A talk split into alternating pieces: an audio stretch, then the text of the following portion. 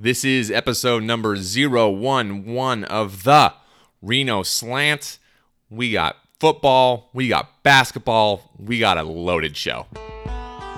Welcome to the Reno Slant, the podcast for Northern Nevada sports fans, where an award winning sports writer and his Nevada alum brother discuss Nevada football, Nevada basketball, and, well, pretty much everything else Nevada, except for the Loyola Chicago tournament game. We don't talk about that. Here are your bro hosts, Adam and Nathan Schaub.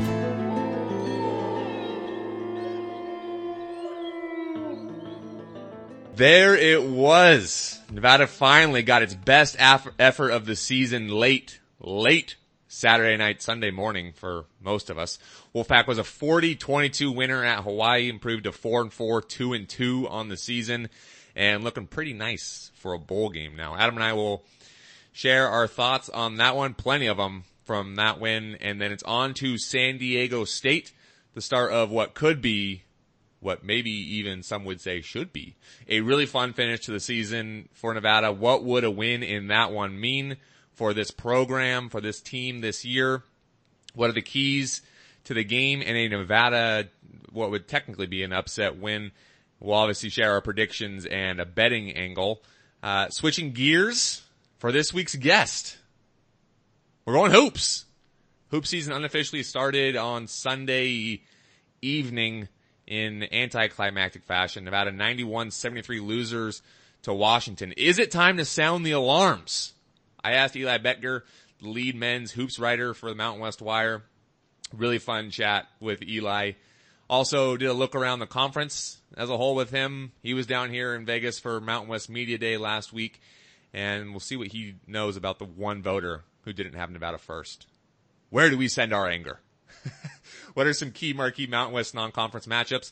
And who is his Mountain West sleeper this year? The answer might surprise some of you all around. Just a great conversation with Eli. Was really excited to have him on the show this week.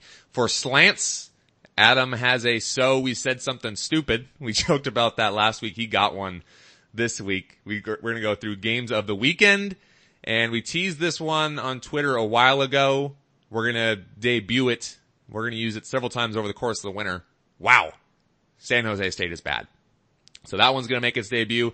And Twitter questions. We got some really great ones from you guys this week. You guys are the best. We had, I think, two last week. I think we had something like eight this week. And then you know we're doing random Reno. But first, our iTunes five star review of the week. We're off the schneid. We got a couple this week. We went with the iTunes review from Andrew Morans. I think that's how you say Andrew's last name. Andrew, if that's incorrect, I apologize, dude.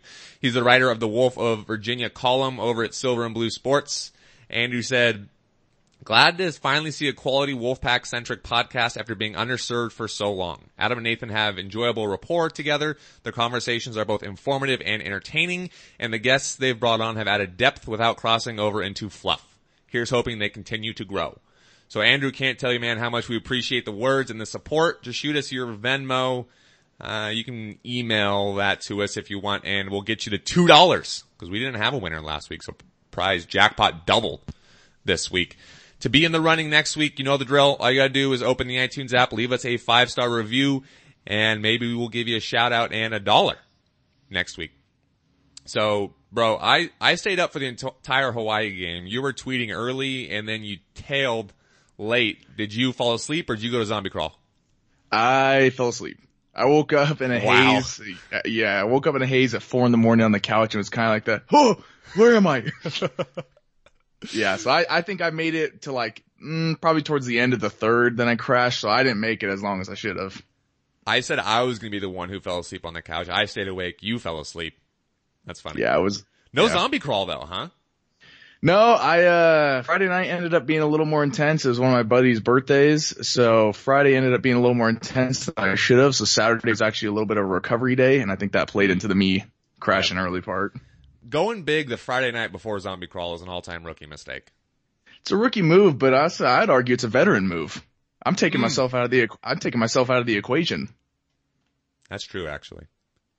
But on, so on Sunday though, you went to the exhibition against Washington some people are freaking out. Some people are saying we need to calm down. What are your thoughts, I guess, after watching that game? What were some of your takeaways? Everybody calm down. Uh, Nevada, they they were giving everybody everybody was getting playing time. I mean, you can talk about Trey Porter was having a dominant first half. He barely, I don't even barely played the second half. I don't even, I'm actually not sure what his number. I mean, it couldn't have been high for the second half. Caroline looked great. Um, definitely three point shooting was a little off. I can't, I didn't know the final score, uh, the final percentage, but I think we were somewhere in like the upper twenties, um, at half. That's when I tweeted out and, um, yeah. I'm trying to law of the jungle. I think it was that responded and told us we're shooting upper 20. So, I mean, I, in the other argument too, I've seen this on Twitter. I think it's good that we lost because it kind of puts it gets us grounded, gets a team kind of realizing, okay, there are, you know, we, we're getting all this preseason hype, but we still need to do the little things and win. So I think, you know, I have no problem with, with dropping that exhibition game. Doesn't mean anything. Washington shot great too. So I mean, yeah, we gave up 90 points or 91 points, whatever it was. But I mean, you gotta give Washington credit. I can't remember how many threes. I think they made six in a row in the fourth to kind of, kind of put the dagger in it. But yeah, I, I wouldn't worry too much. Losing that game in that fashion was arguably the best thing that could have happened for this team, I think. And mm-hmm. especially with all the hype. I mean, that's, that is what Muss, like he came out and was just taking yeah, his, his shot in the post game press conference. But that's nothing new. He's done that before. I, mm-hmm. I think this is something that he secretly might have wanted. Yeah. For his team to get its butt kicked in this, at the start of a season that has or off season that's had this much hype.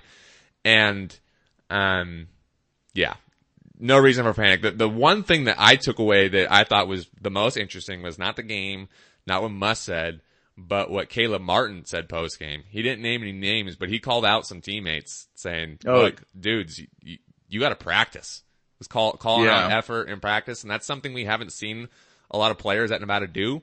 Call out mm-hmm. players in post game. But if there's, if there's someone who can do it, it's Caleb. He's been at Nevada now yeah. for three years. He's the dude.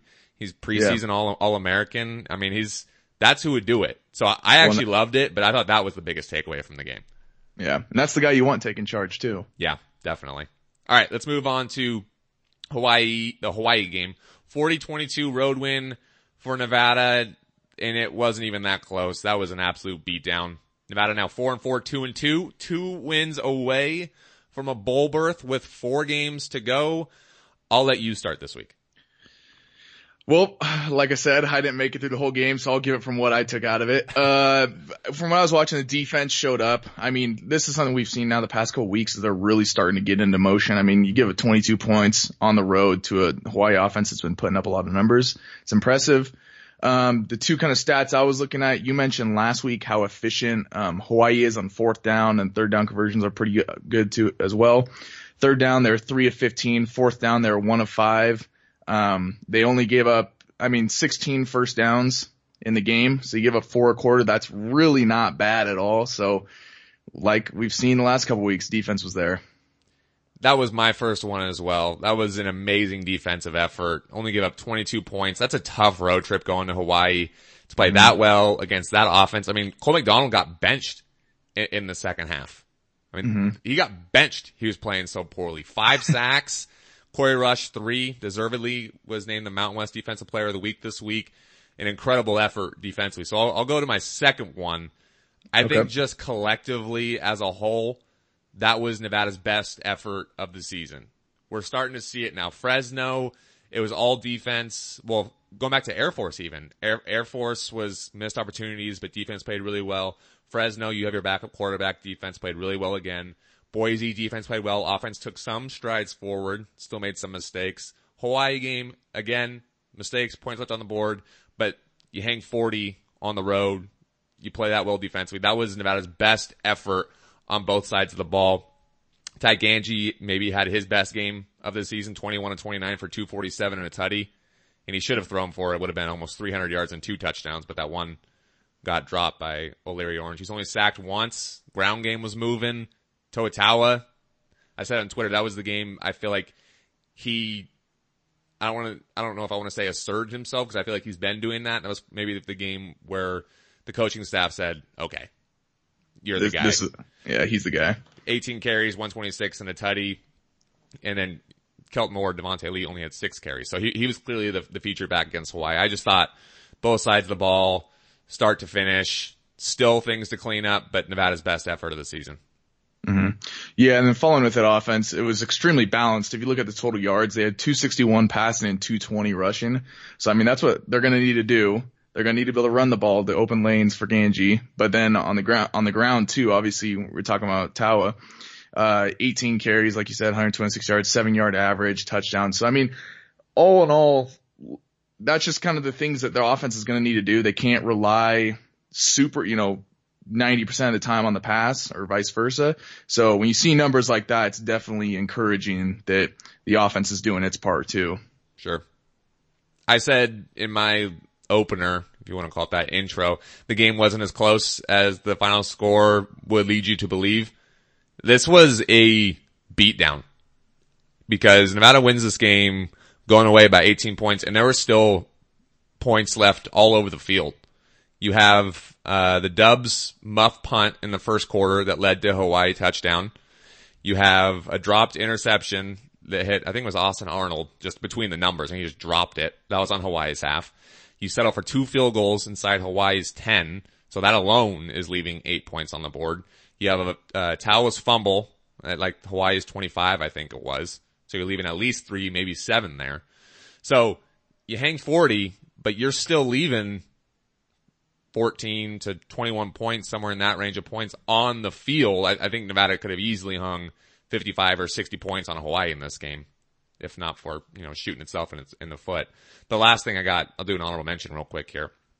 Chris Murray beat me to it. I was all excited. I'm going to point this out on the show and then he writes a story about him. But uh, the emergence of Elijah Cooks, mm-hmm. r- really becoming a go-to guy for this offense, especially in the red zone. He had three carry or three um, receptions, I should say, for 54 yards and a touchdown. Also had the end around 40 yard touchdown run. He's now scored in four of the last five. He only had two receptions as a freshman. Big body.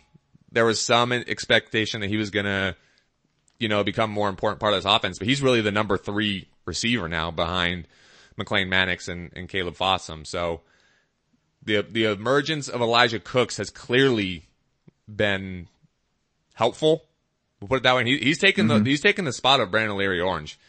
Mm-hmm. Um, O'Leary Orange, we thought was going to be the big guy in in the red zone this year. He just he hasn't been the same since getting taken off his stretcher against against Oregon State, and you you never know the impact that's going to have it not only physically but mentally. Yeah, on kid. He only has a, f- a few catches since then. So uh, Elijah Cooks has certainly taken advantage of the opportunity. Do you have another one, or are you ready to move on? My last one was just thank God that's over. no more, no more, ni- no more 9 p.m. kicks. Yeah, that was terrible. Absolutely brutal. That was terrible. San Diego State now.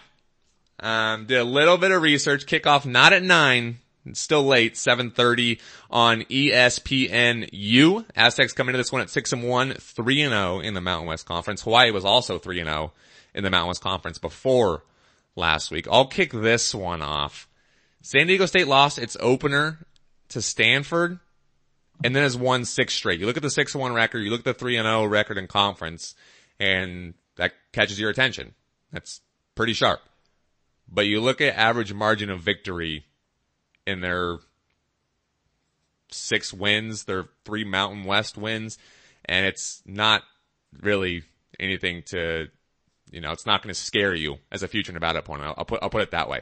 Last week, San Diego State needed a 51 yard field goal with four minutes left to beat San Jose State at home. 16-13 two weeks ago. They needed a 30 yard touchdown pass with six minutes left to beat Air Force at home. 21-17. Their only win this year that wasn't by one score was at home against Sac State. And that wasn't necessarily a blowout either. That was 28-14. So they've beaten ASU by seven, Eastern Michigan by three in overtime, Boise by six. That was at Boise and Air Force by four and San Jose State at three. So the record is sharp. The, the margin of victory and I guess just overall appeal of those victories is, uh, lacking. We'll, we'll put it that way. Mm-hmm. Yeah, I was gonna kind of go in following with that, it's kind of the same thing Hawaii did. Hawaii's record was kind of a scare record. It looked a lot better than they were. Um, San Diego State, they have got four fourth quarter game winning drives this season. So you look at them at six and one, three and zero oh in conference. But like you said, like a 16-13 victory over San Jose State. So you see six and one, you think, you know, this could be top of the Mountain West, but then you look at some of these victories and it's, it, it really on the offensive side hasn't been that impressive on their part. It can go either way. You can say, wow, they're playing down in some competition, or you can say they're not playing well and they're finding ways to win football games. I mean, it can go either way, but mm-hmm. we're used to seeing a dominant San Diego State team, and we just haven't really seen that this year. Part of it is, and this feeds into my second one, is they're banged up at the skill position. Quarterback Christian Chapman, winning winningest QB in school history. He's 24 and 7 as a starter. He got hurt against Sac State this year and hasn't played since with a sprained MCL. That was back the second game of the year. He's going through non-contact drills. Rocky Long said in his presser on Monday that he looks good throwing the ball, but it's trying to avoid contact. It's kind of a Ty Gangi scenario against Fresno. They said he can't really protect himself. So he's been cleared to play in emergency scenarios. Mm-hmm. If all the yeah. other quarterbacks get hurt, he's coming in the game. My last one real quick here is running back Juwan Watts, Washington also has been out. He got hurt against Eastern Michigan, broke his collarbone and he's getting close. Sounds like he'll miss this game as well. So San Diego State's been rolling with their backup quarterback and backup running back, and that's let's not pretend that hasn't been a factor in them playing close football games. Yeah, definitely. I guess flipping to the other side of the ball, you talked about Rocky Longland, their defense coordinator. Uh, their defense has got some national ranks. They're fifth in the country in rushing defense. They're 14th in the country in total defense, and they're 19th in total points allowed. So flipping back from how I guess unexciting the offense has been, especially with the injuries, the defense is legit. So that's gonna be one thing that we're gonna have to be watching out for on Saturday. Is they've really you know really pieced together the defense. So even though they're not putting up a whole lot of points, it's giving them the opportunity to still win games. Yeah, it's a, it's a tale of two sides of the ball with this team right now. The the defense has been incredible. The offense just simply has not. Mm-hmm. You, you, you pull a few stats there. Defensively, San Diego State's allowing 18 points per game. That's 19th in the country.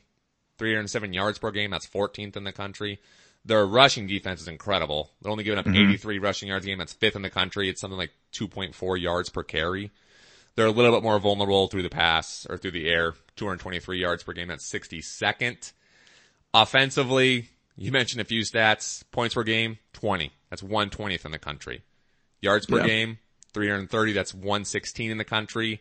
Rushing, this is what this team wants to do. They don't want to throw the ball. Rushing the ball, they're averaging 177 yards a game. That's 63rd nationally. And passing the ball, they're averaging 157 yards a game. That's 114th nationally. If there is one bright spot for the offense, it's they're really good in the red zone. They're scoring 95% of the time. That's 12th in the country. So yeah, definitely a tale of two sides of the ball for San Diego State. Elite defensively, not so much offensively. And their kicker, by the way. We should mention special teams. Their kicker mm-hmm. is legit. John Barron. Best field goal percentage in the country among active kickers. We talked about the, the game winner last week from 50 plus. He also made a 50 yarder versus Eastern Michigan to send that game to overtime and then kick the game winning field goal in overtime. so he's, he's been their best offensive weapon this season probably. So he's the threat we got to watch out for as a kicker. The kicker, dude. Favorite player on the other roster? All right. So I went, when I was looking at the roster last night, I ended up going with the guy who's got a little bit of celeb status in his name. It's, uh, Dwayne Johnson Jr. Mm, so, The Rock. So, yep, exactly. So I was thinking The Rock, his sophomore safety. He was a starter. He ended up getting hurt last year. I think I was read. Now he's the backup. So it's going to be not as exciting not seeing him play probably a whole lot, but Dwayne, Dwayne Johnson Jr., The Rock. All That's right. my favorite player. What do you got? This one was an easy one for me. Junior tight end Parker Houston. Oh yeah, Reed boy. I was curious. You know, I was, I was curious if you're gonna. If, I was curious if you're gonna take him. Oh, absolutely. Uh, he was one of the reasons I think I wanted to start this segment because I'm like, oh, I get to par- pick Parker over during the San Diego State game because I got to know Parker a little bit back when I was the sports editor of, of the Sparks Tribune. He still shows me a little love on Twitter occasionally. He was a, a senior at Reed. I think it was the 2015 season that team went, it was 13 and 1. They lost to Gorman in the semis. That was at Reed and it was freezing that I think weekend. I was at that, I think I was at that game. I think you were too actually. And that mm-hmm. was, I asked Ernie Howren, who was the coach at Reed then, now the coach at Manogue. I asked him several times, of course, the, like, do you think this, this is your most talented team? And he, he, he was always very good at coach speak. So he never gave me a straightforward answer, but I thought that was, that was a loaded Reed team. I mean, they, they were mm-hmm. stacked.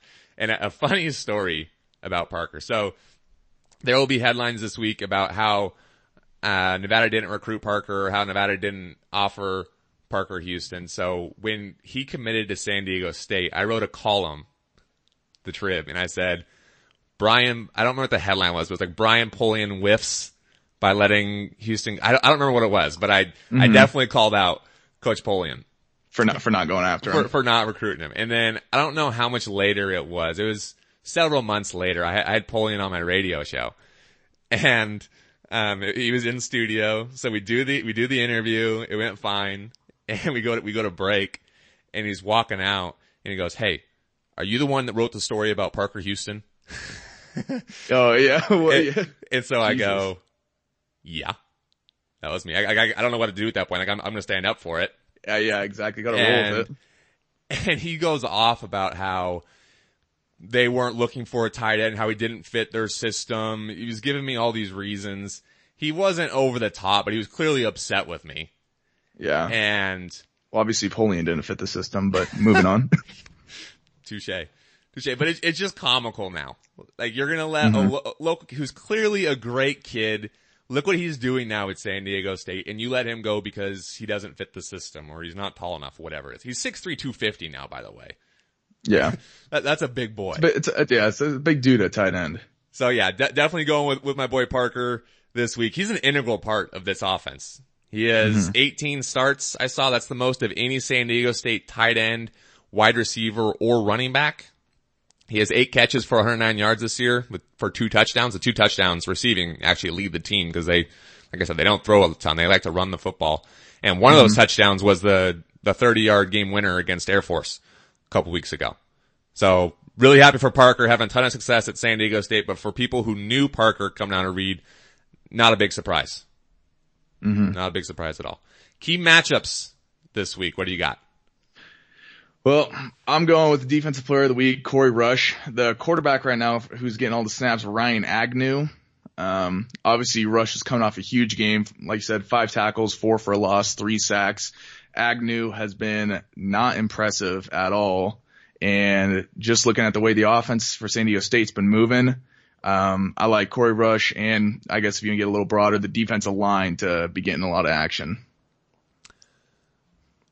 Speaking of the defense. I've already mentioned we've we've talked a lot the last couple weeks. We're talking about it more this week. Defense deserves a ton of love. Jeff Casteel, defensive coordinator, they've defense has played well enough to beat Fresno and to beat Boise. It was really the offense that let the defense down in a couple of those games, and now the offense is going to have a really tough test this week again against a really good San Diego State defense. So one, one of my keys to the, to this game for Nevada is the offense has to find a way to pick up the slack against a really good defense. Fresno, I think you, you give them a break. Ty Gangi not playing. Boise, you have the 99 yard, 99 yard pick six, and that's what really jumps out, I think, from that game. That mm-hmm. everything hurts in, in a one possession game, but that one really jumped out. So the offense, too much talent on that side of the ball to be a liability. I think things are really starting to come together. Boise was a step forward. Last week was another step forward. I want to see the ground game continue to, to, to move the ball. Elijah Cooks continuing to emerge outside. Gangi, I mentioned how sharp he looked last week. So score some points, get an early lead. This is a San Diego State team that doesn't want to play catch up. This is a team that likes to play with a lead, run the football. I think 24 points should be enough to win on Saturday night. So I'm really looking at the offense to, to pick up some slack this week. All right, go low. Uh, the other thing I got is just kind of the age and experience is going to play. Like we know, you know, Mackay's not the friendliest environment. It's a late kick. It's going to be cold. I don't, you said the weather's actually be warmer, right? We are a meteorology po- podcast now.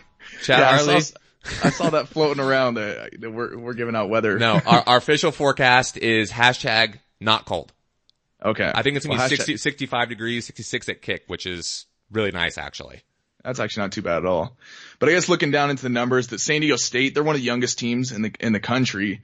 Last week they had, or they played 15 freshmen. It's a combination of true and redshirt freshmen, but they, um, they started two of them.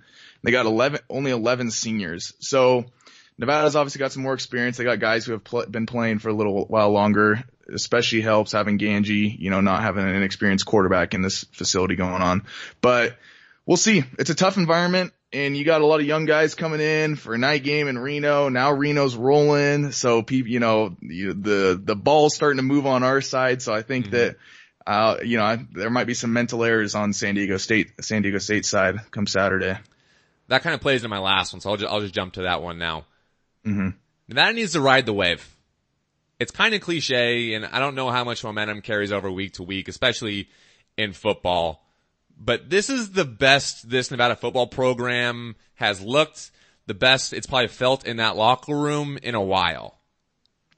In a while. I mean, the, the losses against Fresno and Boise hurt, but there is a bit of moral victory-ness that comes with that, that you were in those games. And then you go to Hawaii and just open up a can. The, yeah. the San Diego State uh, head coach Rocky Long and even a couple of the players talked about in the press conference on Monday how hot Nevada is. Mm-hmm. You know, this, this thing's starting to roll right now. So ride that, you know, well, you, play yeah, fast, the, play free. When you think of the community back in it too, cause in the beginning of the year, you got the Vanderbilt loss and those things and everyone's kind of like, all right, here we go again. And then with the Fresno Boise game, it's kind of like, all right, you know, maybe we can. And then, you know, smack in Hawaii, I think, like you're saying, to tail off that, I think that now the momentum is completely going, switched and everybody's, you know, ready to rock and roll. I think people's eyes opened a little bit during the Hawaii game. Cause when, mm-hmm. when I opened it to Twitter questions, I fully anticipated all the questions to be, up, be about basketball. And yeah. almost all of them were football related. I was like, huh, all right. And ju- just Nevada football Twitter has been a little bit more active the, the last week. People are starting to get excited about this football program. I think, and deservedly so. This is going to be a really big and really fun game on Saturday night. You want to jump into predictions? Uh, yeah. Let's let's hop to it. Am I going what or you, you? Yeah, let's let's have you. I think I started last week, so we'll let you go. San Diego State has not looked good. Their best showing of the year was probably in the loss to Stanford in the opener. How how good that run defense. I mean, they they shut down Bryce Love in that game. They're mm-hmm. missing several key guys. You mentioned how young they are. They played 15 freshmen or redshirt freshmen last week. Nevada's defense has been great. It really has. The offense should have scored 55 plus last week. This would be the biggest win. I was clicking around. I mean, I think you can make a case this would be Nevada's biggest win since maybe the 2014 win at home against San Diego State, and that kind of kept them in the Mountain West title conversation. Then they turned around and lost to Air Force in overtime the next week, and that ended it. But that nice. was a bit, that was a big win at the time, and at this one, I would say would probably compete with that one. I mean, you could say the UNLV wins in there, maybe the win against Colorado State in the bowl, but this is a mm-hmm. huge game on Saturday, a really big opportunity. I think it's time for a breakout performance for this Nevada team. We mentioned they're getting closer and closer. You can see every week they're taking, taking steps forward. They're, they're clearly getting better. I got Nevada pretty handily in this one, actually. I got Nevada 27, San Diego State 16. 27-16. All right. What do you got for the uh, attendance? So again, we already mentioned it once. Shout out to Chad Hartley, who's giving me a hard time on Twitter about the weather. It is going to be everyone listening, it is going to be not cold. It's going to be actually a beautiful day in Reno. If I was in Reno, this would be perfect tailgating day. Get out there late afternoon, watch the morning games. Mm. So gorgeous day. Parker Houston alone is going to bring like 5,000 people. um, but, but no, there will be a big crowd certainly supporting Parker and should be a big crowd supporting this Nevada football program considering where they were last couple years and where they are now. It speaks just a ton to this Nevada coaching staff. Boise was 21, 431. Boise brings them out. I think it's gonna be a little bit less than that. I'm gonna, I'm gonna go 19,200 show up on Saturday night. 19-2? Okay. Well, I'm, I think I'm a little more optimistic of the offense, but defensive wise, we are pretty much the same ballpark. I got Nevada 34-17. Is my Whoa, I, I thought I had a big yeah. Uh, margin of victory. You're going with an absolute beatdown. Yeah, I'm going with a smacking. San Diego State is going to have a long ride home. But, so I got them pretty handily.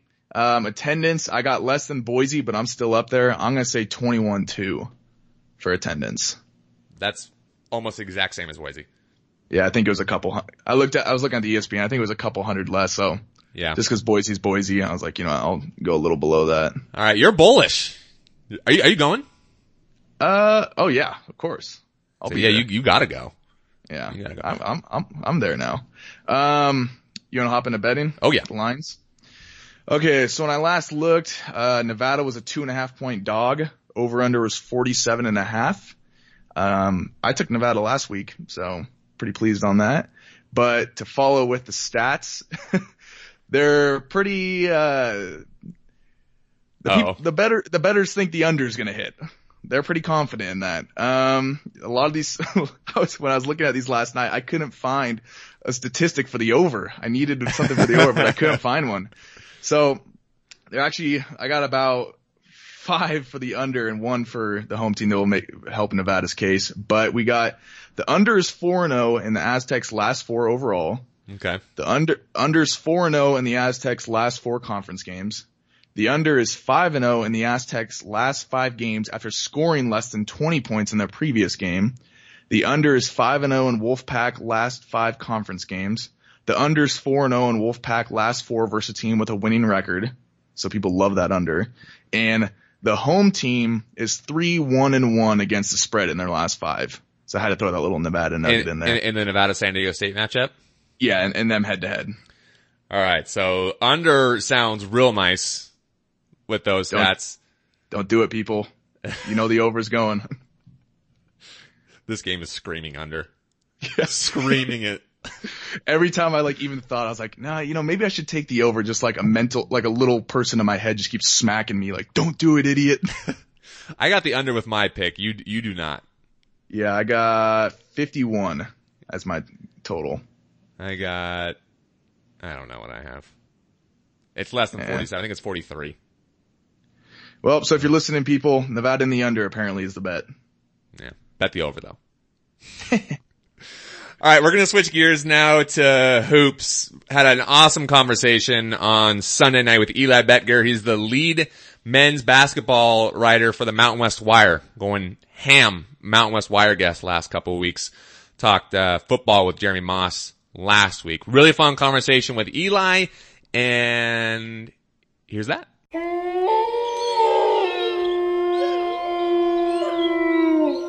Okay, Eli, really happy to have you on, dude, for a number of reasons. I, I want to say, we were mentioning this before we came on. I appreciate how much you have how to pronounce your last name in your Twitter bio.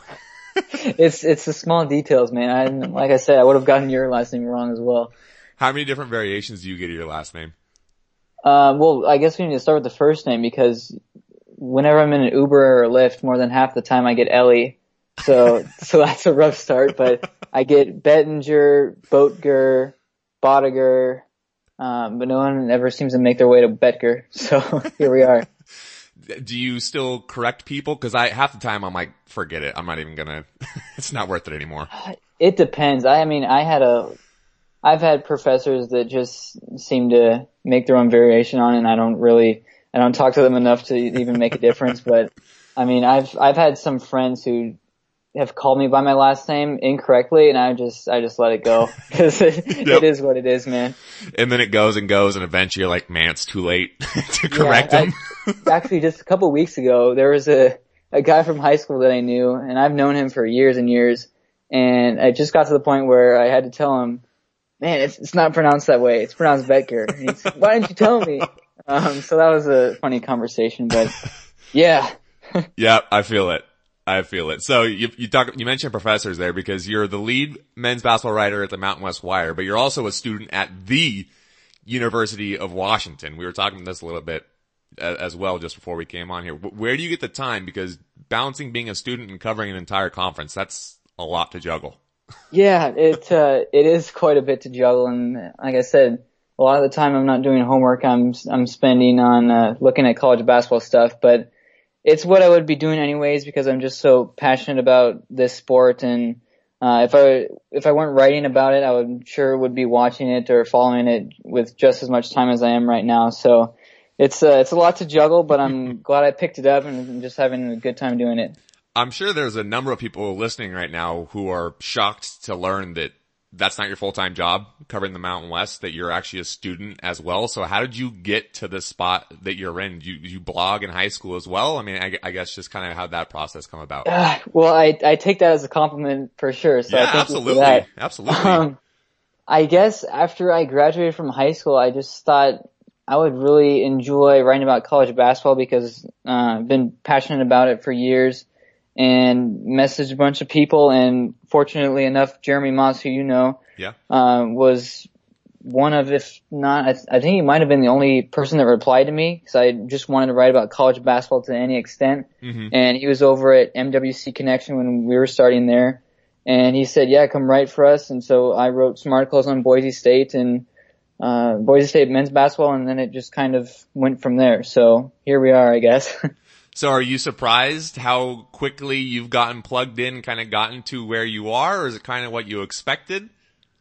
Um, I, I don't know, maybe a bit of both. Yeah. I think it's, it's still just bizarre to me. Like, uh, a couple weeks ago when the Lindy's college basketball magazine came out and I was fortunate enough to write a few pages on that. I think that is just insane because I, I grew up reading that magazine and to think just three years later I could have my name in that is pretty wild, but I don't know. It's I I I think the people that know me closely know how much time I invest into these kinds of things, and so they might not be as surprised as I am. But um, it's it's just cool to meet all the people in the industry that um, are all focused on this sport and what it's bringing to uh, the people participating in it. So it's it's just really cool to find all these new connections and meet new people. Absolutely. So you graduate in March, you said? Yep. Yeah, I'll be done in March. So then I'll be uh following along with the NCAA tournament, and then it'll be it'll be the real world, I guess. So do you know what's lined up, or is that going to be a? We'll deal with that when we get there. uh, no, I'm I'm putting in applications and doing all that work grind, but my background's in business, so um I'll I'll be working on that, but. I'm definitely keeping the door open if I uh, would be so fortunate to to make sports journalism my full time job. That would be the ultimate goal for sure. All right. Very cool. Very cool. So you, you mentioned you're at UW and we'll, we'll get to that because obviously Nevada UW just played an exhibition. We'll, we'll mention that at the end of the, of the pod here, but I want to talk some big picture Mountain West stuff first. You were at media day down here in Vegas. I think that was last week. One of the big headlines for the Mountain West, I think as a whole has been this looming Mountain West A10 challenge, finally getting rid of the Missouri Valley challenge. Was that discussed much down at media days? Was there any sort of consensus or coaches not allowed to talk about that yet? Uh, when Craig Thompson came in to speak, he was about maybe a third of the way through in between the coaches and players that spoke. He was asked a couple times uh, a few questions about the challenge because I believe Rothstein had reported just a few days earlier about uh, the A10 Mountain West Challenge becoming a thing. And he was, I would say, rather hush hush about it, um, but did confirm that there was some discussions. And then Mark Ziegler from the San Diego Union Tribune had posted an article, I believe it was that day or maybe the, the next day, essentially confirming that the Mountain West A10 Challenge will begin in the 2020-2021 season. That's kind of a, a mouthful right there. Um, Oh, but interesting. So not next yeah. year. I thought it was next year they were talking about starting that thing. It's, it says that it will, a four year deal will begin starting in fall of 2020. Oh, okay. Um, so it will be, I guess, a year without a challenge. So that Mm-hmm. uh, will be the in between season. But this uh, seems to be all but a done deal. Yeah. So one of the other things down at Media Day was the release of the preseason poll. And Nevada got 18 of 19 first place votes and some people in Reno were up in arms. Do you have any idea who was responsible for this injustice that, did, have, that didn't give no Nevada first place vote? I have no idea, but I feel like it might be one of those lingering jokes throughout the season. Um, it's, I don't know. I guess looking at the big picture, a lot of what, and going back to your question a little bit, a lot of the conversation down in Vegas at Media Day was giving props to Nevada because this is one of the strongest rosters that the conference has seen, and they deserve all the credit that um, that they uh, have picked up to this point. But to play devil's advocate a little bit, I think San Diego State and New Mexico, those types of teams that are just a nudge below, uh, they've been picking up a lot of credit as well. And I think the coaches acknowledge that although Nevada is the unanimous or I guess 18, 19th unanimous um, uh, favorite in the conference, there still is a lot of talent top to bottom. Um, and I don't think the Wolfpack are, uh, is going to run away with this thing because there there's a lot of quality teams and, and good head coaches in this league. So almost every coach acknowledged that. Sure, Nevada is on the top; they're top dog right now, top five team in the country. But um, there's still plenty of games to be played and uh, a lot of good players in this conference. Sure, sure. You mentioned San Diego State. You mentioned you mentioned New Mexico. I think those are probably the two you maybe put in that second tier, tier one A, hmm. if you want to give that a name. A talking point always about Mountain West is, or at least recently, is are they going to return to the 2010, 2011, whatever year that was when they had a number of teams in the tournament? They got two in last year. Do you have any sort of preseason gut feeling on how many potential teams the Mountain West could get in? Do you think it's going to be the tournament champ or do you think San Diego State, New Mexico, Nevada are all in that possibility, I guess? A lot of people have been asking me for an over under of how many teams the Mountain West will send in the tournament and I've been saying 2 mm-hmm. I think it's Nevada plus either San Diego State or New Mexico. But a, a lot of this will be uh, sorted out by the time January rolls around because non-conference is just so important for a mid-major yeah. league. Um, San Diego State has some opportunities on their schedule and, and New Mexico does as well, but if they don't take advantage, then you're left with trying to pick up quality wins in uh, conference play. And um, when you're the second best team in a mid-major conference league, then all you have is Nevada to pick up your quality wins, and that might not be enough it wouldn't have been enough for San Diego State last year had they not won the Mountain West tournament. So right. I, I think the goal was probably two teams, but if Nevada runs away with this thing and wins the conference tournament as well, it might be uh, one big league once again. Okay. You, you talk about non-conference, and it is so important for a conference like the Mountain West. Nevada's got a fun non-conference schedule, but that's not the only important non-conference games. Nevada's gonna be rooting for everyone else in the conference until January. So what, what are some of those big non-conference games that maybe you have circled that they, they're going to say a lot about this conference and if it's going to get multiple bids or not? I think you have to start with San Diego State heading to the Maui Invite. Uh, they open up with Duke, which is going to be a tremendous matchup, and then they'll play either Auburn or Xavier. Both of those teams were top four, top five seeds in last year's NCAA tournament. So San Diego State has opportunities right there to pick up some good wins. Boise State also, uh, they take on Creighton and either Georgia State or St. Bonaventure. There are some opportunities there. Um, you already mentioned Nevada. They have some quality games on their schedule. UNLV also they play Valparaiso. They're head to Cincinnati and also Illinois. So there are some power conference games there. New Mexico's schedule, I've I've looked at theirs quite a bit, and I don't know if I love it that much from an at-large perspective. They play St. Mary's, who might be a little bit down this season, and even as good as they were last year, they didn't reach the NCAA tournament. Right. Is that, um, is that, is that a, at St. Mary's? Not to cut you off.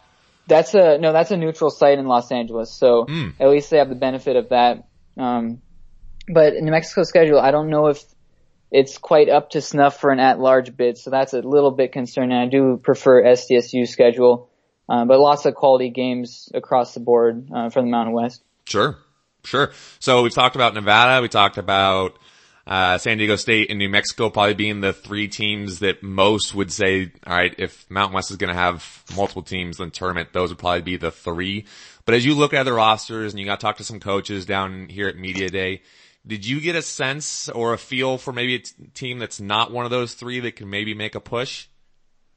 Yeah, uh, the team that I really like is Colorado State, and I was pretty surprised to see the Rams picked eighth in the conference. And I know what they did last year. They had their deal with Larry Eustachy and all that fallout, and they mm-hmm. won just four games in conference. But they bring back the bulk of last year's roster. They have Nico Carvacho back, who I think is an excellent big man. They also add a double-digit scorer in Chris Martin. I, I'm I'm surprised to see them this low um, especially behind Wyoming, who returns just one double-digit scorer in Justin James. But I really like CSU, and I think they're a dark horse. I uh, definitely don't think that they'll contend for the Mountain West regular season title or anything um, by that. But if uh, CSU finishes in the top five, top six, of the conference, I think that is definitely something that could happen. Uh, I don't know if that would translate into an NIT bid or a CBI bid, but to see Colorado State at eighth in the preseason poll was a bit surprising. Not San Jose State. You're not feeling the Spartans. I'm not this year. I'm I'm I'm looking for reasons to build them up a little bit, but man, that's a tough spot that they have. Oh man, I'm sure you poured over the KenPom rankings as well, but man, they're like 325 in that thing. Oh yeah, Woof. it's uh it's a shame, but when you lose your top two or three guys to transfer a year in and year out, that's what's going to happen. So right. the high majors that just picking off Spartans like it's nothing. All right. So one of the big storylines is off season, unfortunately, especially for New Mexico, which is a team, as we mentioned, that we think is going to be there at the end. They have Ohio State transfer Jaquan Lyle who's coming in, expect him to be a dude, really maybe help elevate that program or at least this season for New Mexico. Then he goes down with a, was it an Achilles? It was, mm-hmm, it was? Achilles. How, how big of a loss is that for New Mexico and, and really, I guess, the conference? It really is hard to say. I've gotten this question a number of times and I don't quite know how to answer it because we just haven't seen what New Mexico looks like with Jaquan Lyle on the court. Fair. Uh, he sat out last year at his redshirt season and unfortunately will have to sit out once again now with an injury. But I think New Mexico is in pretty good shape to recover from this. I don't think that they'll quite reach the potential that they would have had with Lyle, but they do have Drue Drinnon, who is a four star, three star and some databases. Uh, he's a freshman this year. He's supposed to be pretty good. And also Keith McGee, who's a JUCO transfer. So they do have talent behind Jaquan Lyle at the point guard position, but whenever you lose a former five star recruit who averaged double, uh, double figures at a high major program, that's a, a loss that just can't be quite put into words. So I think New Mexico is going to be okay, but the ceiling just isn't quite as high without Lyle. Yeah, it's too bad. Really is. All right, th- this is a Reno podcast, so we got to talk some Nevada stuff specifically here. Just point blank, are, are you buying Wolfpack as legit national title contender? I'm a little hesitant to go national title contender, but I think they surely deserve to go top five in the preseason poll um, whenever you're dealing with a mid-major who isn't Gonzaga, I think that's that's tough. But right. I mean, top to bottom, this this is an excellent roster. Whatever holes they had last year, they were able to fill over the course of the off season. So it would not surprise me to see uh, Nevada playing some games in April. One of the things that's going to be interesting to see how Muss handles it this year. He's loved to go six, seven deep. Part of it by choice. Sometimes his, his hand's been forced. But this year, so much talent, so many dudes. Do you have any sort of guess or, or theory in, in how he juggles that, how he handles that? Would you be surprised to see him go six, seven deep again? He was asked at media day, I believe it was by Geoff Grammer from the Albuquerque Journal, how many players he would play on a nightly basis this season, and he seemed pretty firm with the number nine. Um, so that would be, it would be much deeper than ha- it's been in recent years. Uh, especially when you, like last year, you had to throw in a football player at times just to make up for enough, enough depth with right. injuries and such.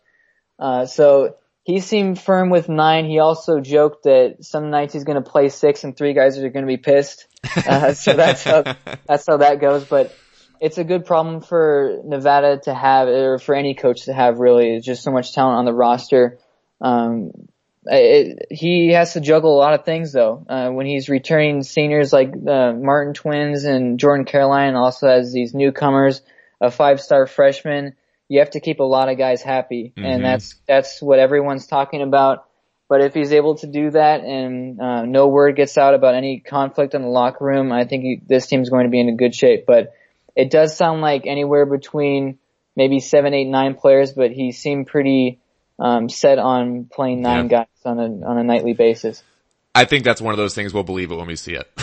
yeah, it's it's just it's such a tough thing to juggle. Yeah, really is. So one of the a couple of the newcomers this year, the expectations are really high for.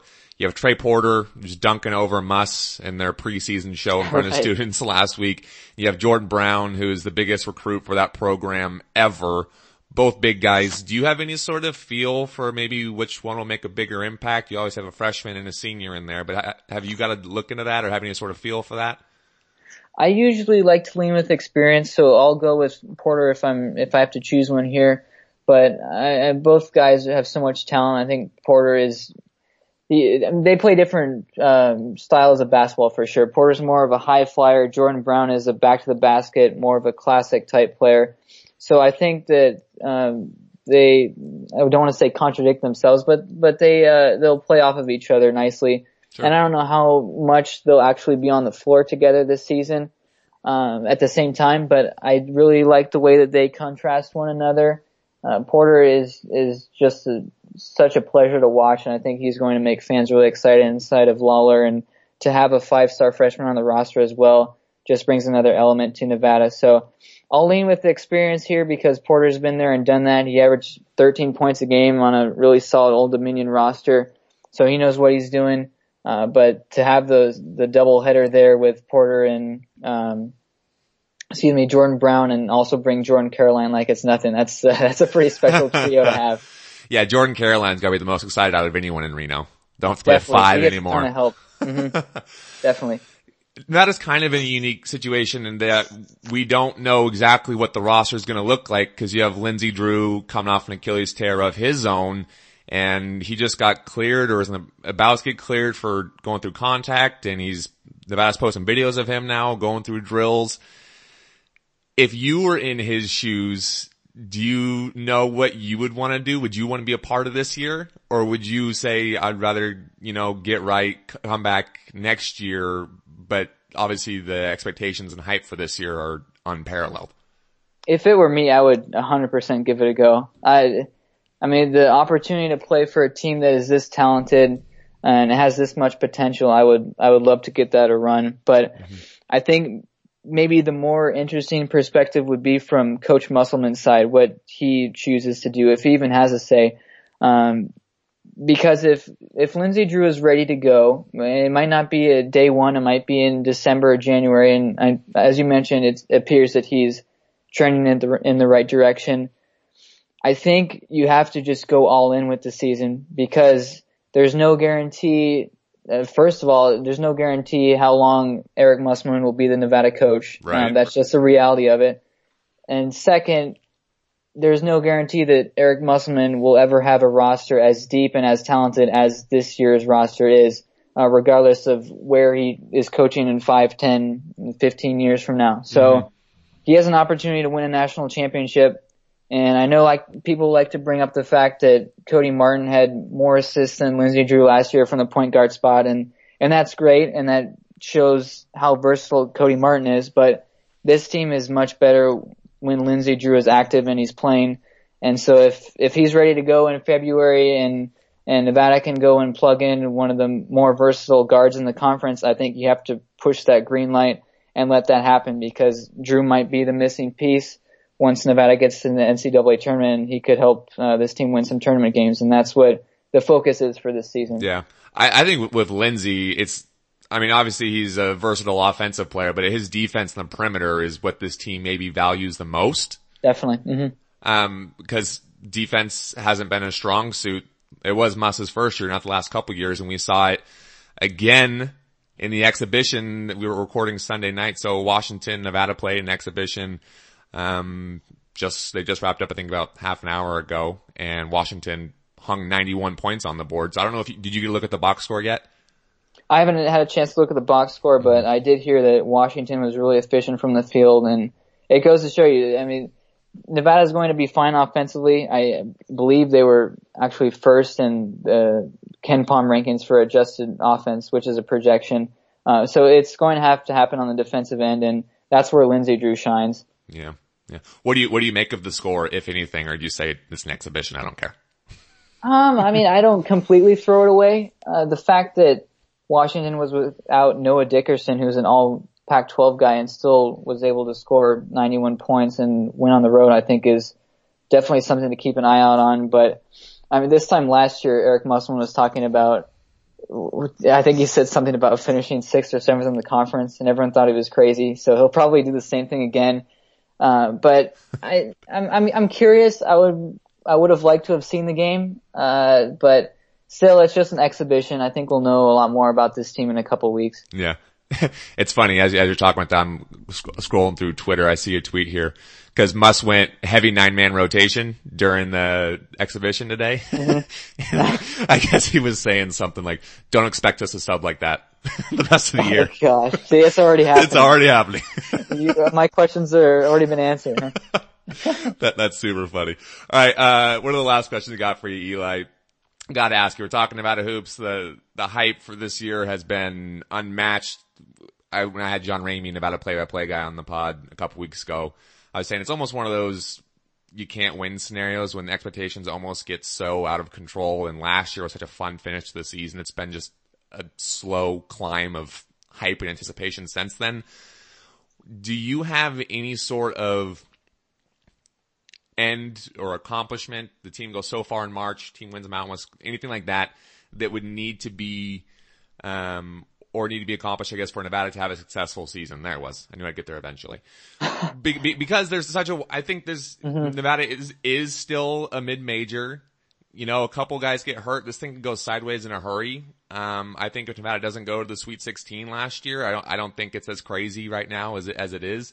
So do you, do you have a feel for what Nevada would have to do to say, all right, that was a successful year for Nevada?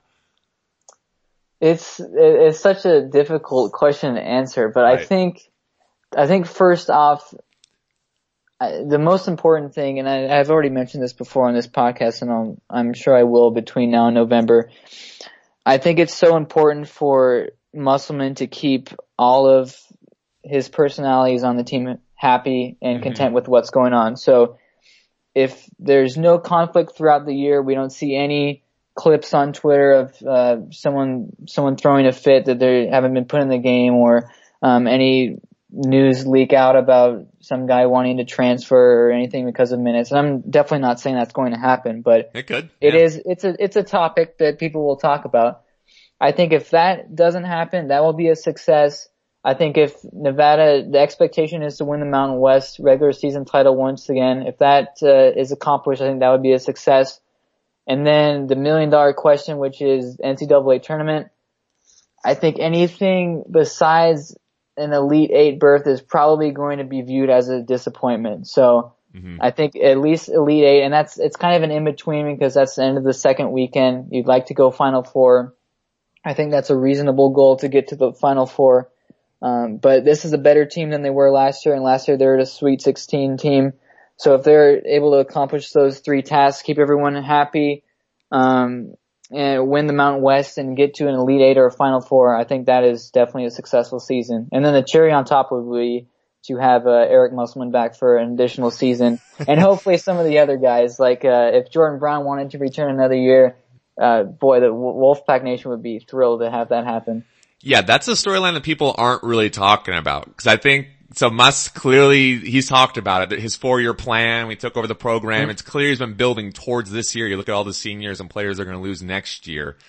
I think Nevada needs to, or Nevada needs to do something this year to convince him, like, I can win a national title here because he's someone who clearly wants to win.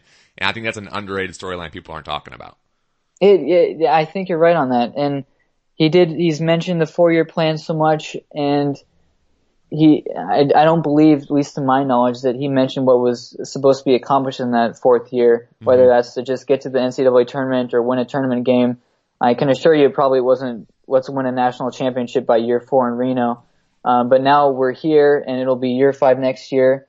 And you have to wonder because not to, not to end this podcast on a bit of a, a dreary note, but traditionally this is where the mid-major head coach goes and gets their paycheck and goes to a, a blue blood or at least a power conference yep. program. So that is in definitely in the back of the minds of some fans, but I think that just goes to show you to enjoy where the team is at right now because a lot of people would never expected this five right. years ago that the Wolfpack would be in position to send guys to the NBA, get five star freshmen and compete for a national championship. Yep, especially where this program was when he took over. It is oh, al- almost yeah. unfathomable. Almost yep. unfathomable. All right, I'll get you out of here on this. Uh, I know you're a Purdue football fan, so you don't get not a lot of not a lot of Purdue football love before Saturday. So, do you want to brag on on Saturday's win at all? Oh man, did I enjoy that one? Gosh, I I spent I don't know how long last night scrolling through Twitter and just soaking it all up, but yep. it was a good moment, and I I didn't know that they would win the game, and I sure didn't know that it would be by 29 points. So that was that was a pretty special moment. Uh, I'll I'll enjoy that one for quite some time. That's for sure. Was that your most favorite win as a Purdue football fan? That's got to be up there.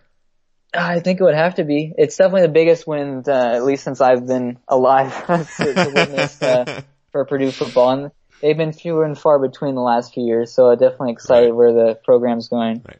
And I can tell you there aren't a lot of fan bases around the country who were sad to see Urban Meyer go down. Oh no, no, everyone was enjoying that one quite a bit. So the plenty of memes, that's for sure. For certain, for certain. All right, Eli, man, thank you so much for coming on the pod. Um, how can people connect with you? How can people follow your I, stuff? you can follow me on Twitter, Boettger underscore Eli. That's B-O-E-T-T-G-E-R underscore E-L-I. Um, you can find our stuff on Mountain West Wire. We'll be putting out tons of content between now and the start of the season and throughout the season. So if you want to stop by and check that out, uh, we'd be more than happy to have you. So, uh, thank you so much for having me on the podcast. I really appreciate it. Yeah, dude, you're the man. Let's get you on again soon, alright? Sounds good. You take care.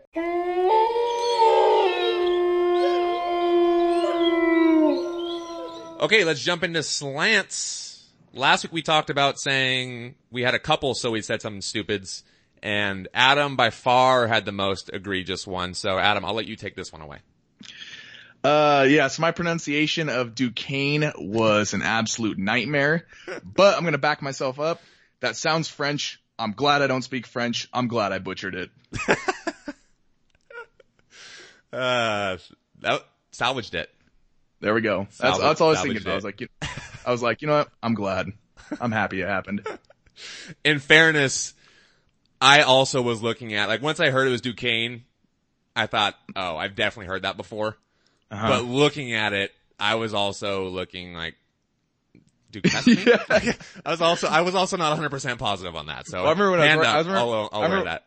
Yeah, see, I remember when I was writing my notes for it, I put it down, and then like when we started recording, I'm like, shit, I should have figured out how to pronounce that because I was like, that is a night. I was like, that's a nightmare. All right. I'm sure we have plenty of show left to, to get one in for next week. Games of the weekend. I'll let you start this one. All right. I got my standard two games for NFL. I'm going Ravens at Panthers. Uh, Ravens are two and a half point favorites, and then I'm going Saints versus Vikings. And the Minnesota is actually favored by one in that game.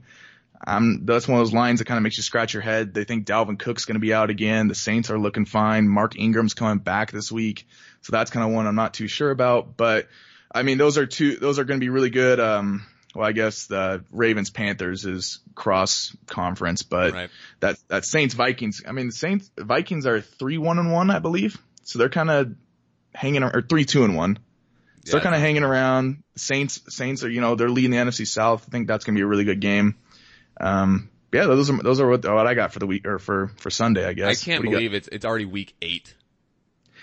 I was That's thinking about the other week. You really, yeah. Now you th- realize. I just think of it for fantasy reasons. I'm like, God, fantasy's already getting down. Like we're already halfway I there. know, isn't that wild? Yeah, I had Sad. I had the Vikings Saints as well. I also have Hawks Lions. Both are three and three. The NFC West is kind of a shit show right now. I think that's kind of maybe an elimination game. See who's gonna get Mm-hmm. that six seed. Cause there's no way the Hawks are catching the Rams. I mean, they might not lose Yeah. a game this year. And that, that was one of them, uh, that I had as well. Packers at Rams. Rams nine point favorites. When's the last time Aaron Rodgers was a nine point dog? That's a great It's question. been a long time. but might might look at taking them plus nine. I don't know. Rams are a wagon, dude. Yeah. They they Oh, just move up and down the. the ugh, they're unstoppable. They're annoying. Yeah. Well, can't count Aaron Rodgers out too bad. Nine It- points, two possession game. Eight. Wait, did you say the did you say it's Rams- in Lambeau or uh, no, that's it. It's in Los Angeles. The Rams Okay. are at New Orleans next week. That's a juicy one. And then in three weeks, at home versus the Chiefs. ooh, that's gonna be a great game. I got a drinking game for everyone watching that game. Take a drink each time they say potential Super Bowl preview. They're gonna beat Black. that into the ground. yeah, I was gonna say you might not make it through the first half. No. All right, what do you got for college? Um, it's got a couple simple ones. There are top 25 showdowns. Florida's playing at Georgia and Iowa is playing at Penn State. So big SEC matchup, big, uh, big, big 10 matchup. Jesus, that was a tongue twister. Um, both those games, when I last looked, they're six and a half point spreads. So, I mean, it's been fun. Georgia, I mean, obviously the SEC plays a little slower style of offense. They both like to run the ball. They like to run the ball a lot more. So there's not, it's not, it's not as electric, but that'll be one SEC game I'll tune into. Um, Iowa has been sneakily good.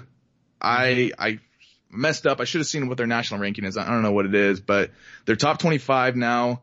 Penn State slipped. So potential upset, maybe, maybe. Is that at Penn State? Uh, yeah, it's at Penn State. Oh, I don't know about that then. Yeah, you never know. Yeah, I had the world's largest outdoor cocktail party as well in Jacksonville, Florida at Georgia. Both teams coming off a bye. That's going to be a fun one. And I just want to say, while we're talking college football, Washington State, thank you. It's like the only Yeah. time I've ever rooted for you and you didn't coog it. You came through. you beat the hell out of Oregon. That was awesome. And now with, uh, Washington State's win there, UW controls its destiny. UW wins out. They will win the Pac-12. That's how Yeah. it goes. It's kind of shaping up. We'll see. UW's got to beat Stanford, and I I don't want to look past anyone this year. It's the way it's gone, but um, they got Stanford, and then that wash the Apple Cup at Pullman might decide That's the Pac-12 North. That's going to be a real exciting game. Yeah, so it, it was really fun to see Oregon just come unglued. I, I enjoyed that I thoroughly. so because of that, I, I got Wazoo at Stanford this week. That's gonna be a fun one. Wazoo's all, all the way up to 14. Stanford's number 24.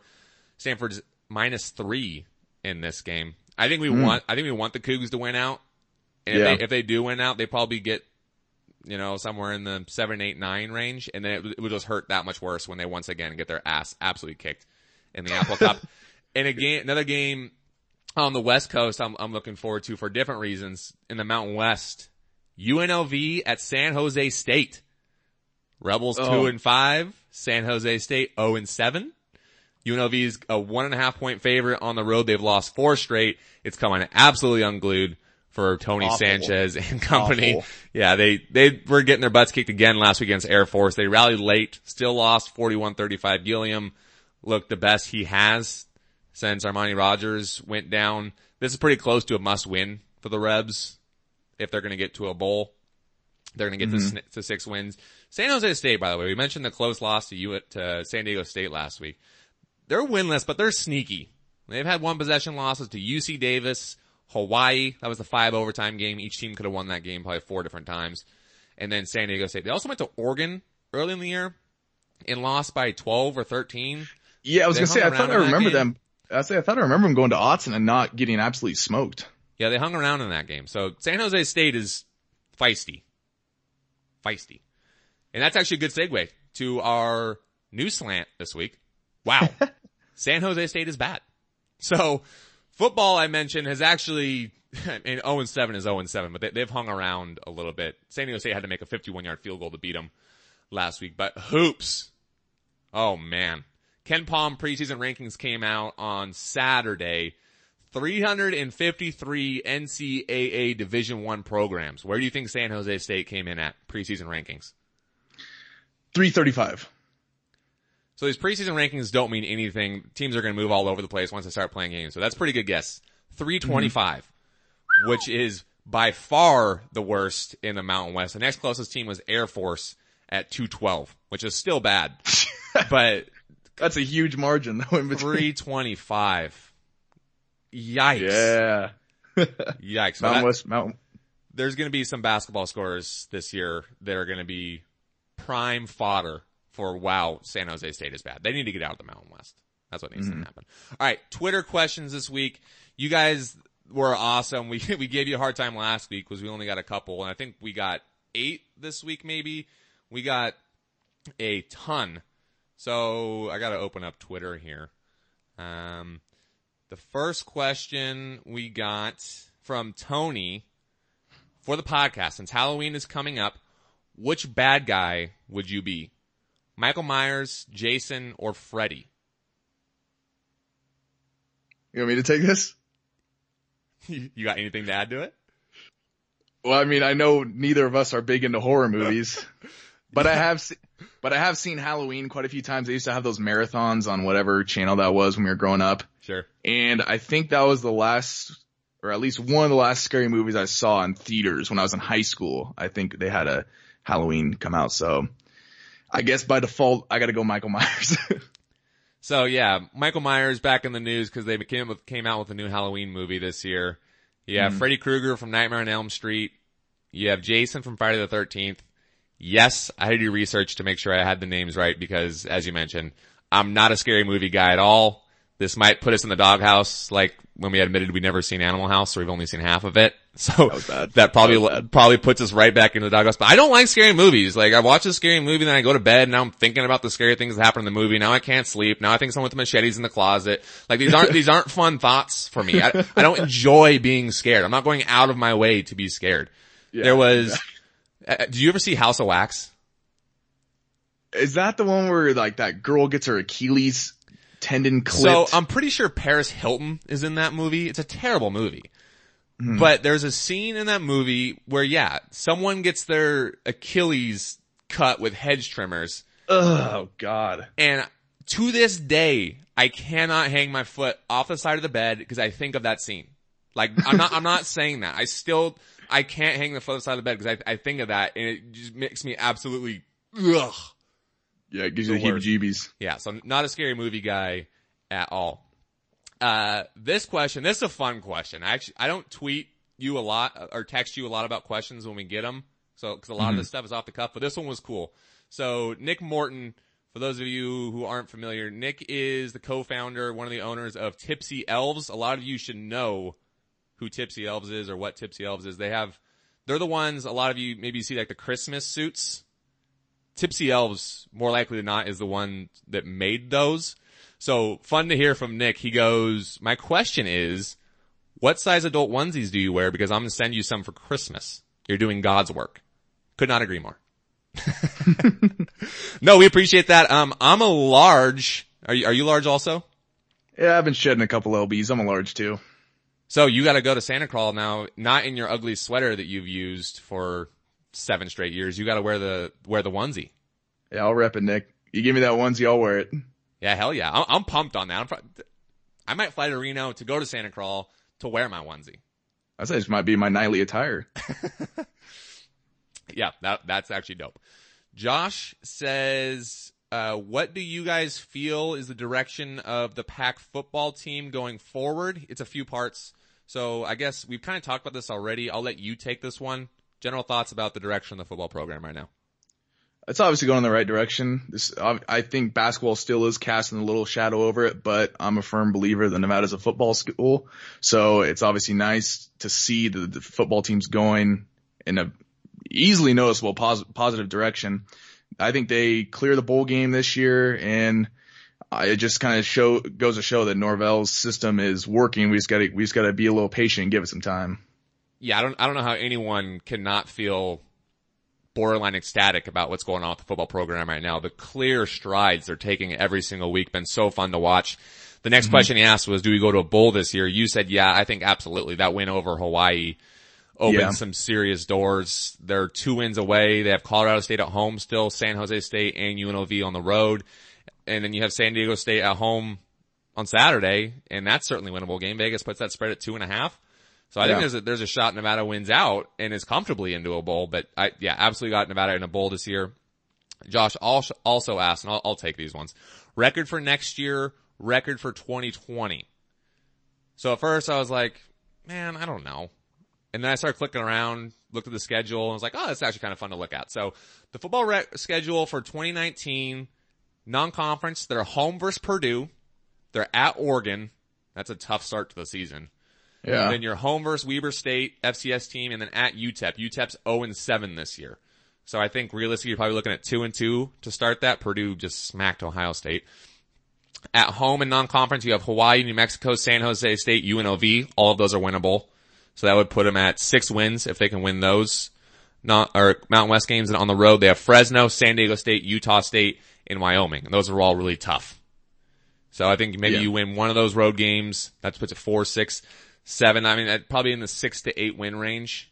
I would go next year. You're losing Ty Gangi. You're losing a lot of the defense. You got a lot of skill position guys back though. In 2020, now we're getting way out there. A ton can change. You don't know what's going to go on, whether you have coaches coming or going, what's going to go on in recruiting. But this is a favorable schedule for 2020 looking at this. And screw it. It's fine. Football's doing well. Let's look at what's going on in 2020.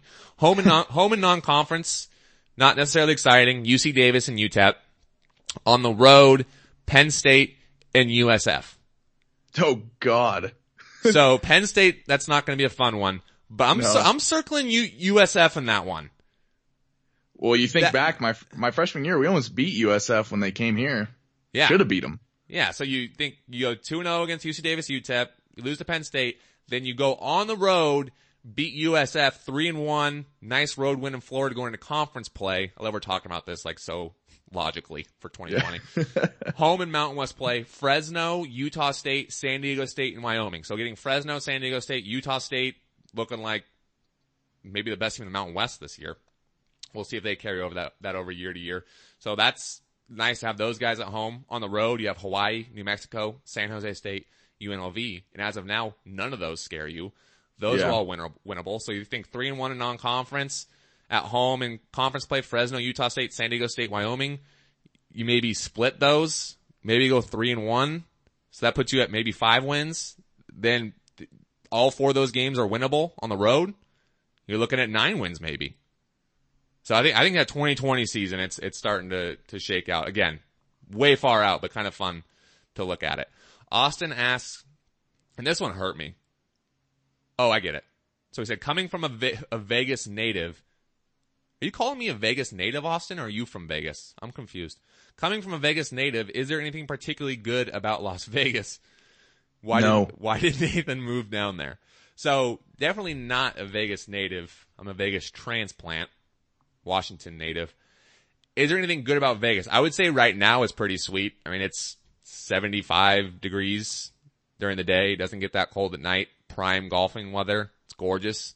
The summer was hell. I hated it. Um, obviously my girlfriend's down here and her family, so that's pretty great. Um, I think that's what I got for positives for Vegas. no, it's, it's, I was, it- I was curious how far you were going to go into that. no, Vegas isn't that bad. I, I do miss Reno though. You guys know that I love Reno. I started a podcast called the Reno Slant. Then Austin also asked, why did Nathan move down there? Uh, moved down here basically to be with my girlfriend. Uh, I realized that working in journalism for the rest of my life, making that sort of money, working nights, working weekends, working holidays, with that income, as the industry continues to diminish and crumble, I realized was not something that I want to be a pic- uh, be a part of long term. So I basically said, all right, I need to figure out and start something else, start from scratch. And Tara is born and raised down here, his family down here. She was actually living down here. And so it just made sense to push the reset button down in Vegas. Fake Matt Mumme, back on the board after missing last week. Who is the greatest non-SDSU Aztec of all time? Hashtag history. This is someone that just wasn't, didn't go to San Diego State or like, Like an actual Aztec. oh, what the fuck? So I'm not gonna lie. I went to Google and typed in famous Aztecs. Yeah. First one that came up, Montezuma. So I'm going with Montezuma because he he has the most SEO with his name. All right. I'll second that. Actually, something interesting I learned about Aztecs while we're doing hashtag history. Aztecs are responsible for the establishment of artificial islands in lakes. Did you know that? No. How the hell back then are you making artificial islands and lakes? You know, it would have been interesting if way back when, if somebody had a camera and recorded something like that. Like, how do you do I'm that? just- Seriously? How does anybody do anything? How does, how does Stonehenge get, I don't know. We're gonna go down some weird rabbit hole here. Yeah. We're not, we're not going down conspiracy theories. Hashtag history. we'll- Aliens. there. Aliens. Um, some nerd, Eric Granada. Granada, what's up, buddy? Are you planning on participating in No Shave November? And if so, can we expect an epic mustache circa 2014? So are you, are you doing No Shave November? So I'm not sure yet because I'm leaving in the middle of the month and going to Brazil, That's right. but I'll probably go with it the first, first couple weeks. I did it all the way through last November and I did the traditional. I dyed it. So it got nice and dark, but, um, I'll probably be a half participant this month.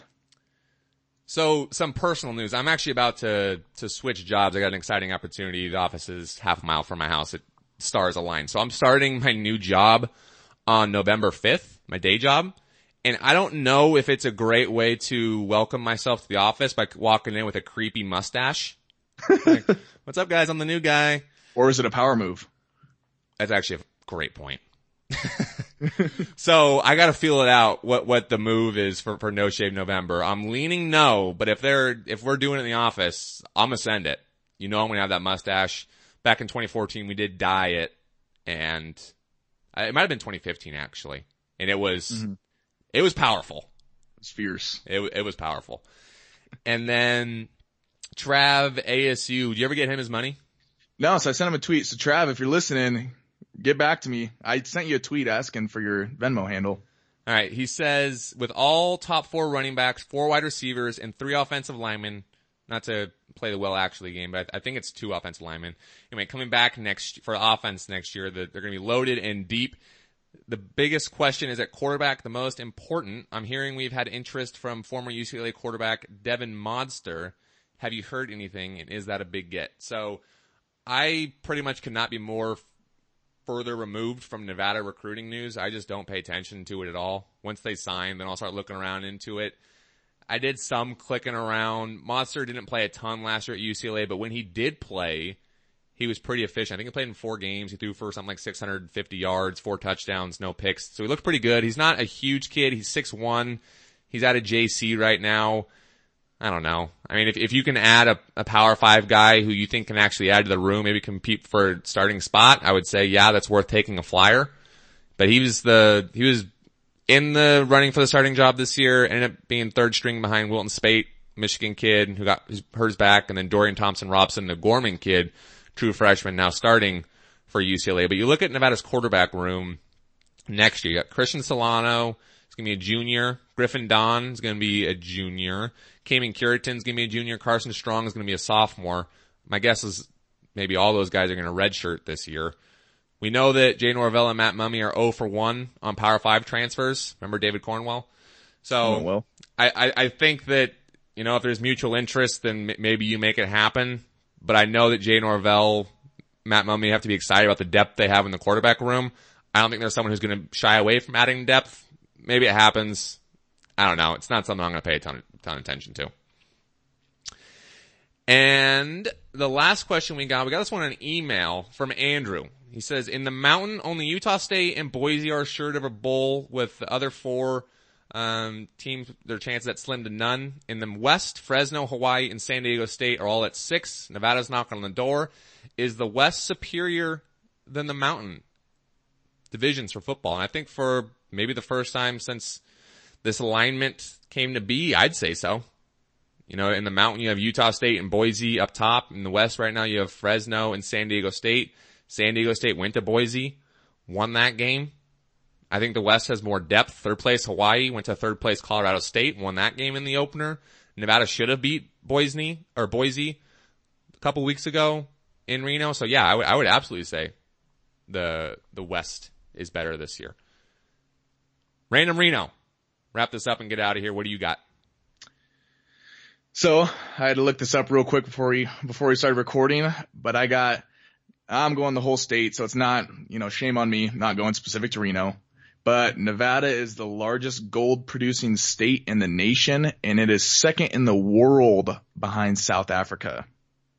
So snaps for Nevada. Second, Get a lot of gold. Second in the world. That's what it said on the website. Yeah, it said it's second in the world. Which is crazy because I was thinking, I'm like, what about, you know, Nevada's a silver state, but I guess gold is, mm. gold, gold's right up there. Should it, should it be the gold state? should we change, change, change the nickname? We, we are a meteorology podcast. We're also a gold state podcast. All right. Mine is, we, t- we talked about zombie crawl a little bit this week. We definitely talked about it last week. Reno is also home to the first and now largest superhero crawl in the world. Did you know that? I did not know that. I have no clue how they determine that it's the largest superhero crawl in the world. Maybe it's the only one, but mm-hmm. honestly, who cares? That's why the internet is awesome. Can't even argue with it. It's on We're the like internet. Badge of, badge of pride. Absolutely. So it's every July. They've been doing it for over a decade now. The picture that was affiliated with it, it was funny. There were, it was some woman in a Joker, in Joker face paint hula hooping. So, couple things. Joker, superhero, maybe. Mm-hmm. It's in, it's in the realm. It's in a superhero movie. There was also some woman in roller skates and roller skating from beer to, from bar to bar for a beer crawl sounds very Reno. That sounds horrible. That's dangerous. Not wearing a helmet, by the way. Shame. Begging for CTE. Shame on her. All right, and uh, before we get out of here, we need to switch gears a little bit. Uh, I need to say something on, on a much more solemn note. Adam and I, we like to have a lot of fun on the podcast, make a lot of jokes, but r- truly, uh, nothing funny about this. Right now, our, our thoughts are with Jack Rieger. His name is familiar to some of you who are listening, maybe even more than, than I would anticipate. Jack wrote for the Sagebrush a few years ago. And those of you who know Jack know that he's a great guy, a really good writer. He's a better writer than I am. I, I have no problem admitting that. Jack had a freak accident last week, fell from an extreme height and suffered a traumatic brain injury, broke several bones. As of Monday, he remained in uh, the ICU at the UCLA Medical Center, unconscious. I got to know Jack a few years ago. Our girlfriends were actually roommates in Reno, so that's really how we got to know each other. But obviously, we ran in the sports media circle a little bit at the time. Jack actually currently is a production assistant for Fox Sports in LA. Incredibly bright future for my man. Got to speak with his mom, Kathy, on Monday night. They're hoping for a full recovery, but it's one of those things right now you just kind of have to wait and see once he wakes up to see how bad the brain injury truly was. And for people who are there with Jack right now, people who know Jack, that is the absolute worst part is just waiting, not knowing. So speaking with Kathy, she did want to relay to everyone who's listening who has, whether they've reached out, donated on GoFundMe, it sounds like she's been almost overwhelmed by the support from people who know Jack and have just sent him love and sent him their, their thoughts. So I tweeted the GoFundMe for Jack last week. I will do so again tonight for anyone who wants to donate to help Jack and help his family right now. That would be amazing. But e- even something as easy as a retweet to help get the, the word out there would be awesome.